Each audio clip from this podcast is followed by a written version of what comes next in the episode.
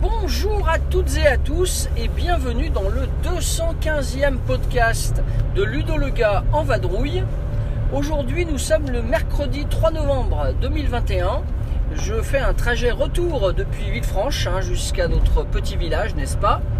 Et j'en profite, et oui c'est traditionnel, pour vous enregistrer un petit podcast que j'ai légèrement préparé avant de partir euh, ce matin, histoire de ne pas dire trop de bêtises et euh, d'affiner un petit peu euh, mes réflexions sur un sujet que j'avais peut-être pas évoqué dans les podcasts, mais qui m'a titillé depuis euh, assez longtemps maintenant sur euh, la notion de jeu qui a vieilli. Qu'est-ce que c'est? Donc le titre du podcast, eh ben, c'est tout simple. hein. Que veut dire qu'un jeu a vieilli? Bonne question, vaste question. Il y aurait euh, certainement mille et une explications, mille et une enfin mille et un petits arguments que chacun pourrait avancer. Disons-le d'emblée, un jeu qui a vieilli, c'est un jeu qui a existé. C'est un jeu qui à un moment donné est sorti dans le commerce. Forcément, s'il a vieilli, c'est qu'il est né un jour un jeu qui est né un jour, il a été conçu, il, y a des éditeurs qui ont cru en lui, et c'est qu'avec le recul qu'on peut dire qu'il a vieilli. Alors qu'est-ce que ça veut dire? Qu'il s'est usé sur les tranches? Ah, pas seulement. Ce ne sont pas les rides humaines que nous avons sur la peau. Est-ce que c'est qu'aujourd'hui on n'y joue plus, comme on ne parle plus trop aux anciens? Peut-être, mais pourquoi? Parce qu'on les laisse de côté au fond de l'armoire? Dans les rayonnages? Parce qu'on les oublie? Parce qu'ils sont remplacés par plus jeunes qu'eux? Certainement un peu de ça aussi. Enfin, voilà ma petite introduction pour vous euh, amener à commencer à réfléchir. Qu'est-ce qu'un jeu qui a vieilli pour vous? C'est une expression courante, on l'entend régulièrement. Et euh, honnêtement, euh, si on essaye d'exhiber quelques, critères de jeux qui ont vieilli, on y arrive en réfléchissant. Alors ça va être ma petite analyse à moi, hein, elle vaut ce qu'elle vaut. Euh, je vais essayer de vous, la, de vous la dérouler petit à petit et bon certainement de manière un peu décousue. Comme vous le savez, je suis en voiture et ce n'est pas toujours évident de, parler euh, à la fois distinctement et euh, en classant mes idées. Cependant, je vais commencer. Bien, tout d'abord, je dirais qu'un jeu qui a vieilli, selon moi, eh bien c'est un jeu qui, au premier coup d'œil, fait très old school. Le premier coup d'œil, c'est donc le matériel, c'est la boîte. Un jeu qui a vieilli, ça peut être un jeu qui a une boîte très allongée et pleine de vide, par exemple. Ça, ça existe. Hein, je pense à des euh, vieilles boîtes de Ravensburger, par exemple, n'est-ce pas? Avec euh, du genre AV César par exemple. Voilà, tout simplement. Ça, c'est un jeu qui, euh, quand on voit la boîte, ne laisse aucun doute sur son vieillage. Il a vieilli, mais il peut être toujours aussi bon. De même que l'illustration de couverture. Quand par exemple, eh bien, vous voyez euh, la boîte de euh, Aufeller ou de Pfennig, un jeu de Knizia sorti donc euh, dans les années 90 chez Hansim Gluck, dans la, on va dire lorsque la maison d'édition avait son vieux logo, on voit bien que le look de la boîte, hein, une fermière qui distribue des, grains, euh, alors qu'à l'intérieur on a un plateau purement abstrait, et bien ça c'est un matériel qui pour moi a vieilli. Mais je ne juge pas la qualité du jeu, hein, je parle simplement de l'aspect extérieur qui donne cette impression. Dans le matériel, j'ajouterais aussi que au-delà de la boîte et de sa forme et des illustrations, on a peut-être aussi le, ma- le matériel un peu euh, euh, électronique qu'on peut y trouver. Le roi Arthur, par exemple, sorti également chez Ravensburger. Donc le roi Arthur, on est sur un, on est sur un jeu euh, qui est sorti en 2000, euh, 2009, je crois, non peut-être pas, 2003, oui, c'est plus vieux. Euh, ce jeu-là était composé d'un matériel électronique. Le jeu vous parlait. bah ça forcément ça a vieilli aujourd'hui, ça marche plus très bien, enfin en tout cas le mien. C'est également le cas de plein de jeux des années 80-90, euh, des jeux atmosphère par exemple, etc. Le matériel, effectivement, du premier coup d'œil, rend un jeu vieux ou daté. Voilà, important de le dire quand même. ensuite, au-delà du matériel, évidemment, parce que ce qui nous intéresse, c'est peut-être plus, on va dire, le contenu du jeu et ses mécaniques. Eh bien, je pense que le deuxième critère principal qui fait qu'un jeu a vieilli, c'est la durée des parties. Il y a des jeux euh, vraiment euh, à l'ancienne, à la euh, civilisation ou diplomatie. Hein. Donc là, on, est dans des jeux quand même hein, des années 60 à 80. ça, c'est des jeux qui ont vieilli parce qu'ils durent trois plombes. Et qu'aujourd'hui, ils sont extrêmement rares ces jeux qui sortent avec des durées comme ça. un peu disproportionné. Ou alors s'il en existe encore, je pense à The Colonist par exemple, dans le mode moderne sorti chez euh, Lookout et chez Mayfair. Clairement dans des jeux comme ça, le joueur qui s'assoit sait qu'il va jouer longtemps, mais il a les moyens d'adapter sa partie. Dans The Colonist, on peut jouer à une durée plus courte. On peut jouer en un seul âge au lieu de quatre. Mais à l'époque, civilisation ou diplomatie, bah, vous saviez que vous vous enfermiez pour un week-end. Ça, c'est des jeux qui sont datés, c'est absolument certain. Ensuite, autre critère qui commence donc à nous faire rentrer dans la mécanique du jeu.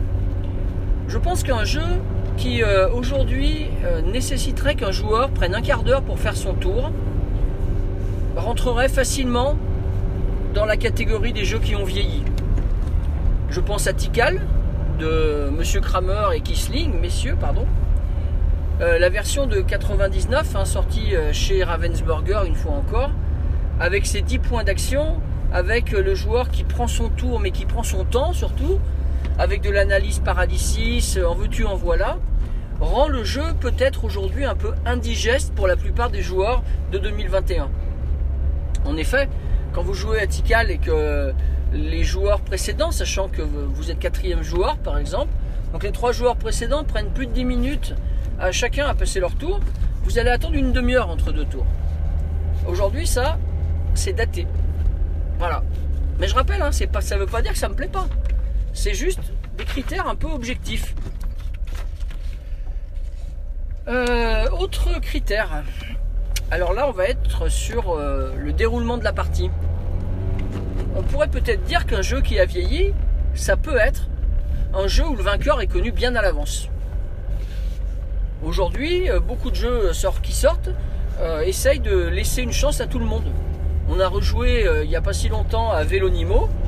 Dans Vélonimo, n'importe qui peut gagner au dernier tour. Alors que dans toute la partie, pouvait être largué.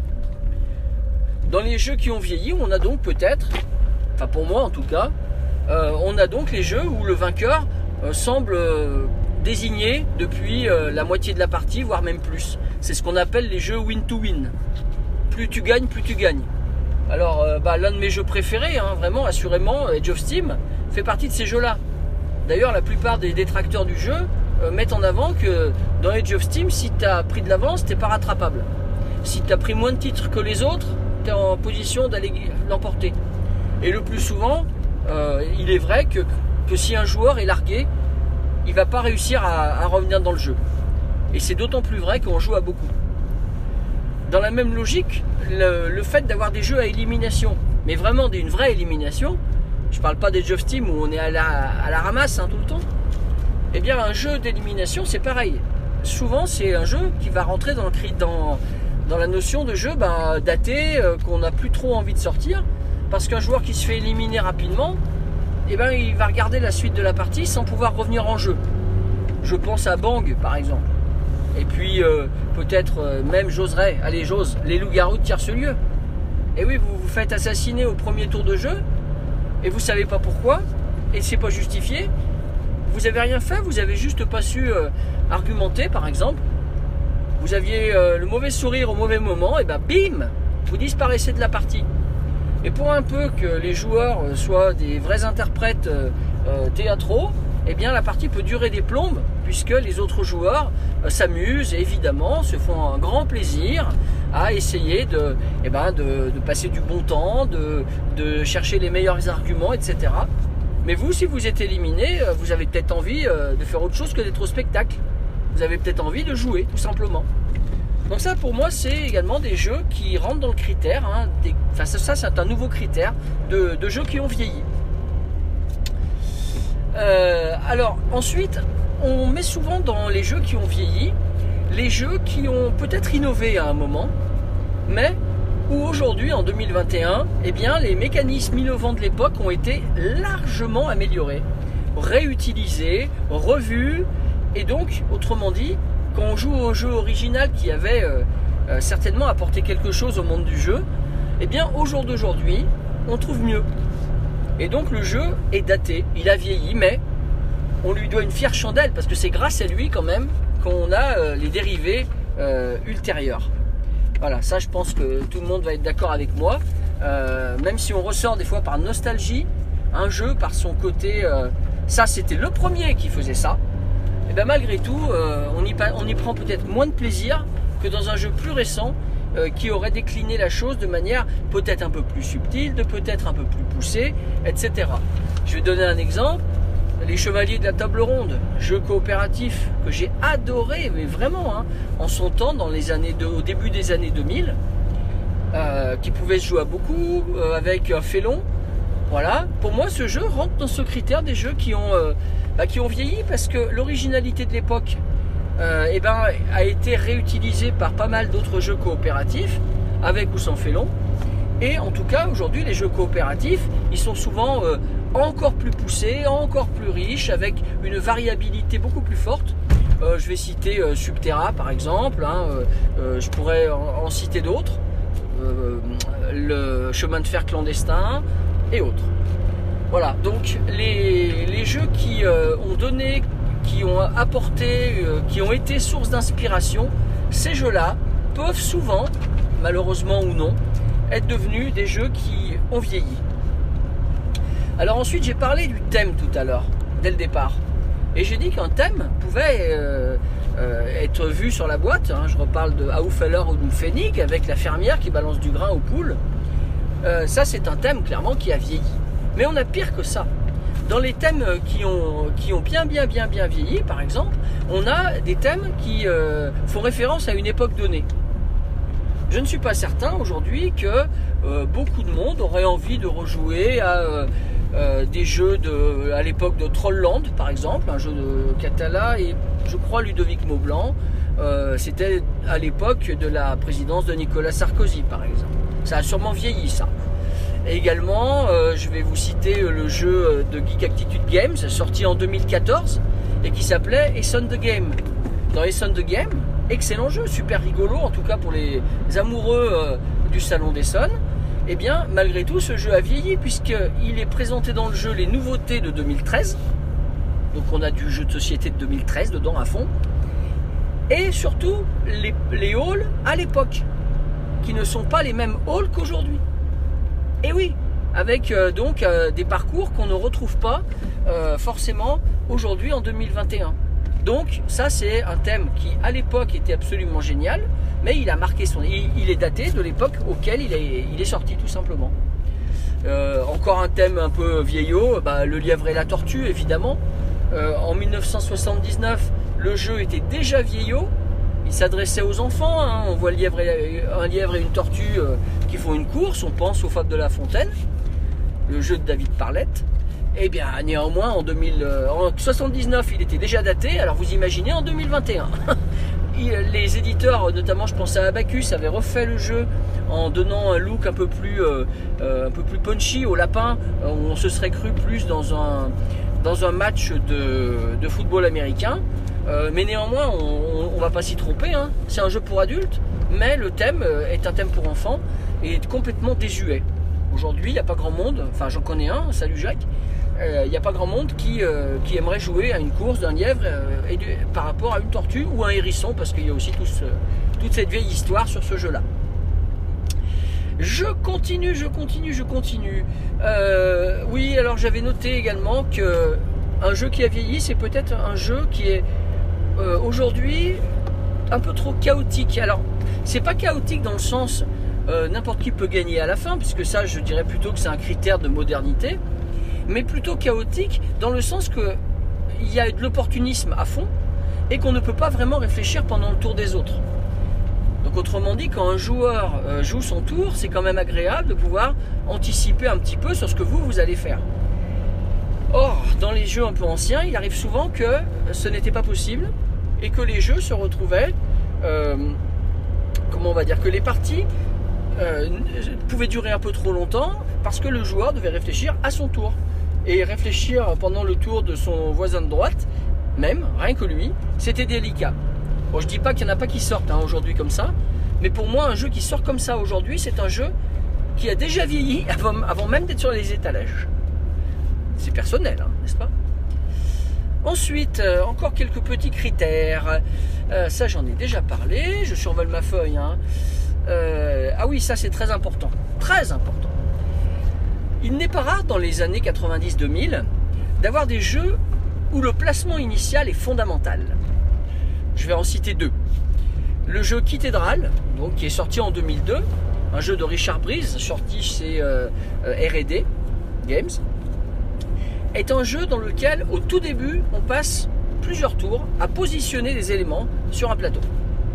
Ça même, ça constitue le plateau. Et lorsque tout le monde a participé à cette construction initiale, on rentre dans la deuxième phase du jeu où on va se déplacer sur le parcours créé au départ. Or, si vous ne connaissez pas le jeu, si vous êtes débutant et que vous jouez avec des joueurs confirmés, vous allez vous faire exploser. Bah oui, évidemment, la configuration initiale est tellement déterminante que si vous n'êtes pas préparé à ça, ou si vous le faites en dilettante, ou si vous êtes un peu tendre, un peu jeune, peut-être que ça sera trop tard avant même de commencer. Ça rejoint un peu le critère de tout à l'heure sur euh, connaître le vainqueur avant d'avoir commencé. Enfin, en cours de partie, pardon. Voilà, donc ça c'est important. Le deuxième jeu que je vais citer, euh, qui a à mon avis le même syndrome, c'est le jeu de Reiner Knizia, pourtant excellent, hein, Durge Divuste, à travers le désert, quand il était sorti en français chez Ubik, si, mes- si ma mémoire est bonne. Dans ce jeu-là, avec des chameaux, hein, on traverse le désert. Eh bien, on va se retrouver avec un jeu où au départ de la partie, chacun met son, touareg, hein, son, euh, son responsable, son chamelier, pardon, euh, dans chacune des couleurs, sur un plateau qui représente le désert. Si vous vous placez beaucoup trop près, par exemple, les uns des autres, au niveau de vos propres euh, chameliers, vous mettez tous vos chameliers les près les uns des autres et pas écartés sur le plateau, bah, vous avez quasiment perdu, puisque vous n'arriverez pas à aller loin. Vous serez un peu euh, à vous euh, tuer tout seul en recouvrant euh, et en empiétant sur les zones de caravanes voisines qui sont pourtant les vôtres. Donc voilà, ça c'est des jeux qui nécessiteraient certainement aujourd'hui soit des meilleurs conseils de mise en place, soit des contraintes plus fortes de mise en place pour que les joueurs, même débutants, puissent avoir une petite chance. Ou alors il va falloir imaginer peut-être que les, euh, que, les, que les positions de départ soient imposées. C'est ce qui arrive souvent maintenant. On se retrouve avec des, jeux où on vous dit voilà la euh, mise en place de la première partie. Et après, pour les parties suivantes, vous pourrez vous placer comme vous voulez. Critère suivant, il en reste encore un petit peu, mais pas énormément. Euh, oui, l'abstraction. L'abstraction forte. Dans les jeux des années euh, 90 et début 2000, il n'était pas rare qu'un jeu sorte uniquement pour sa mécanique. Une mécanique génialissime, mais pas portée par un thème euh, vraiment exacerbé. On, y va sur l'élégance de la mécanique, et c'est tout. Je vais donner un exemple. Medici. Le jeu Medici, encore une fois, de Reiner Knizia. Donc euh, Medici, qui est un jeu sorti en 1995, c'est exactement, exactement hein, euh, un jeu qui rentre dans ce critère. Le jeu est absolument génial. On a un jeu d'enchères euh, en un tour. Voilà. Au bout d'un tour, c'est celui qui a misé le plus qui remporte l'enchère. Donc on n'a pas besoin de faire plusieurs tours. euh, C'est hyper tendu, euh, etc. Moi j'adore ce jeu, c'est l'un de mes jeux préférés. Mais cependant, on n'a vraiment pas l'impression de faire du commerce donc en Italie à la Renaissance. Non, pas du tout. Et ce jeu est extrêmement froid du coup. Pour des joueurs peut-être plus occasionnels, il n'est pas très facile de s'immerger dans une histoire. Ça, c'est vraiment jeu, typiquement un jeu euh, qui, euh, donc, qui respire le, euh, le vieux jeu des années 90. Euh, voilà, la- l'abstraction forte. On pourrait reciter encore une fois le Hallo Feller und Pfennig, encore une fois, de Knizia, pour la même raison. Et si je cherchais encore, et si vous, vous cherchez dans, votre, dans vos souvenirs ou dans votre ludothèque, vous allez trouver d'autres jeux comme ça qui, qui sont euh, très très abstraits euh, alors qu'ils sont vendus pour un jeu thématisé. Il me reste euh, deux critères, je crois. Voilà, c'est ça. Premièrement, on va prendre l'un des deux. On va prendre le. En plus, ça va parler avec tout ce que j'ai dit avant. Un jeu qui a vieilli, ça se reconnaît parce que sa maison d'édition elle-même a vieilli. Et oui, je vais en citer deux. Ravensburger, de, de maisons d'édition qui existent encore, hein, bien sûr. Donc Ravensburger, tout le monde connaît cette marque qui a également donc euh, euh, édité les jeux de la gamme Alea. Ces deux jeux-là, ces deux, ces deux, ces deux, cette maison d'édition Ravensburger et donc sa filiale euh, Alea, ça dénote des jeux d'une autre époque, surtout les boîtes Ravensburger. Vous savez les boîtes rectangulaires que vous aviez quand vous étiez gamin, si vous avez à peu près le même âge que moi, n'est-ce pas? Dans, ces jeux-là, boîte rectangulaire, euh, classique, hein, euh, euh, alors je vais citer quelques jeux peut-être, Pyramidis, on va avoir Dorada, un jeu plus récent, Australia, celui de, Kramer, hein, pas celui de, Wallace. Cette gamme de, de jeux-là en boîte rectangulaire qui font penser évidemment au puzzle, n'est-ce pas, de Ravensburger. Ces jeux-là, le tapis volant, qu'est-ce que je vais vous citer Bah tiens, le lièvre et la tortue encore. Voilà, ça c'est tout de suite des jeux, on voit, qu'ils, voit que c'est des jeux à l'ancienne. Ça ne veut pas dire que ce soit des mauvais jeux, hein, encore une fois, mais néanmoins, on voit ça, on se dit, oh ça a vieilli ça, oh ça a vieilli. Et Aléa c'est pareil, le matériel des jeux Aléa, souvent, euh, paraît cheap aux joueurs d'aujourd'hui. Euh, si vous reprenez un Taj Mahal ou un Prince de Florence, euh, voilà, on a des jetons en carton tout fin, euh, on a des plateaux avec pas beaucoup d'illustrations. Donc tout ça, ça dénote euh, que le jeu aurait peut-être besoin d'un lifting, quoi. Voilà, ou alors il faut vous-même le faire le lifting. hein. Je pense à Ra, euh, peut éditer des plateaux histoire de poser cette huile. Je sais que que les, ah, il m'en manque un je cherche son nom. Euh, Angler von Genoa, il le nécessiterait aussi. Euh, Puerto Rico a bénéficié d'une édition de luxe, etc. Mais n'empêche que le matériel de départ fait vieillot. Et c'est la même chose pour l'éditeur Hansim Gluck. Tout le monde connaît Hansim Gluck. Ils ont sorti plein plein plein plein de jeux, notamment le best-seller Carcassonne. Mais dans leur gamme un peu plus allongée, le format donc de l'âge de pierre, euh, et bien dans ce format-là, on a quand même pas mal de jeux qui aujourd'hui rentrent. euh, voilà, on se rend compte que ce sont des jeux datés. euh, et d'ailleurs, on en voit de moins en moins qui sortent chez eux dans ce format-là. Il y a Russian Railroad, c'est- c'est peut-être l'un des derniers gros jeux sortis chez eux qui ne, qui ne me donne pas l'impression d'avoir vieilli. Ouais, voilà, en gros. Allez, dernier critère, je vais arrêter de vous saouler après, et ça je pense que c'est le plus important. Au jour d'aujourd'hui, il y a quelque chose dans presque tous les jeux qui sortent, c'est la modularité et les cartes d'objectifs euh, qui vont changer d'une partie à l'autre, ainsi que des fois le côté campagne ou legacy. Et donc euh, on voit tout de suite que si un jeu intègre ça, c'est un jeu récent, et il n'a pas vieilli. Si vous n'avez pas la modularité, malheureusement, ben, le jeu peut être plutôt ancien, et on pourrait dire même qu'il aurait mérité une réédition avec un peu de modernité, avec de la campagne et autres. Euh, je vais donner euh, peut-être un, petit exemple. Je pense à Kingdom Builder, donc euh, un jeu sorti en 2011 qui a gagné le Spiel. Il était très novateur pour l'époque, puisqu'il intégrait la prise de trois cartes parmi une douzaine peut-être, je ne sais plus exactement, sachant que c'est comme ça qu'on fait les points de victoire. Ben ça c'est génial, c'est tout simple, mais au moins les parties sont vraiment différentes. On a joué récemment à une des nouveautés euh, éditées, enfin pas éditées, mais euh, distribuées par euh, Forwards Games. On a joué à De Grandes Carnivals, mais c'est exactement pareil, on prend trois cartes parmi 21 il me semble. Et donc ça c'est quelque chose qui dénote que c'est un principe moderne appliqué dans des jeux anciens comme Kingdom Builder ou récents comme De Grandes Carnivals. Et c'est très très très précieux, très agréable de jouer avec ce genre de paramètres. La modularité des plateaux qui s'assemblent dans Kingdom Builder, encore une fois, euh, c'est également un critère qui rend le jeu beaucoup plus euh, addictif. Euh, Il y a plein d'éditeurs aujourd'hui qui, bah, même je dirais tous les éditeurs presque, se font un point d'honneur de proposer de la modularité dans leur jeu et de ne plus imposer un plateau fixe ou des objectifs fixes ou aucune évolution de règles. Aujourd'hui, c'est vrai qu'on apprécie d'avoir eh bien tous ces, composants pour pouvoir avoir un jeu ultra moderne et renouvelé.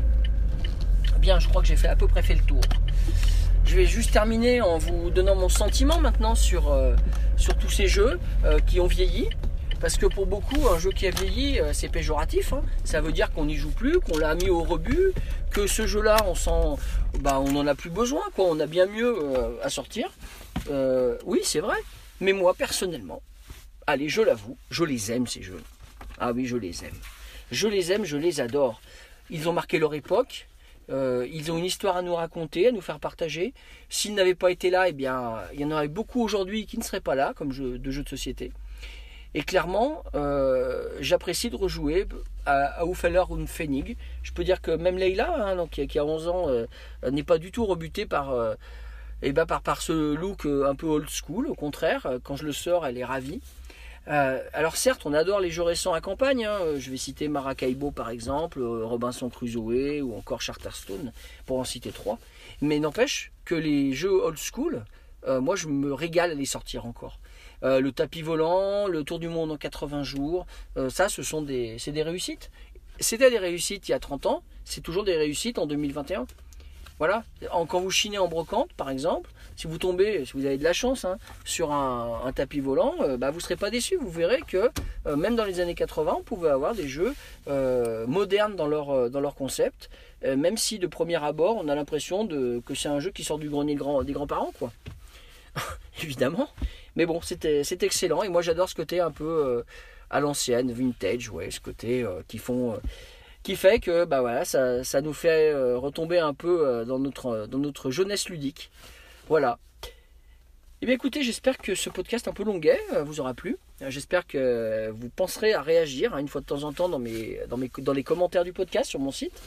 Euh, N'hésitez pas euh, également, si vous le souhaitez, à m'envoyer un- une petite participation euh, sur le PayPal de mon site. C'est toujours plaisant, ça permet d'améliorer un peu le matériel. Peut-être que j'envisagerai d'ailleurs d'acheter un meilleur matériel d'enregistrement. Euh, en tout cas, je, tiens à vous remercier euh, de m'écouter euh, toujours plus nombreux sur, euh, sur les podcasts. Et euh, je vais vous souhaiter, comme à chaque fois, de bonnes parties. Donc, jouez bien.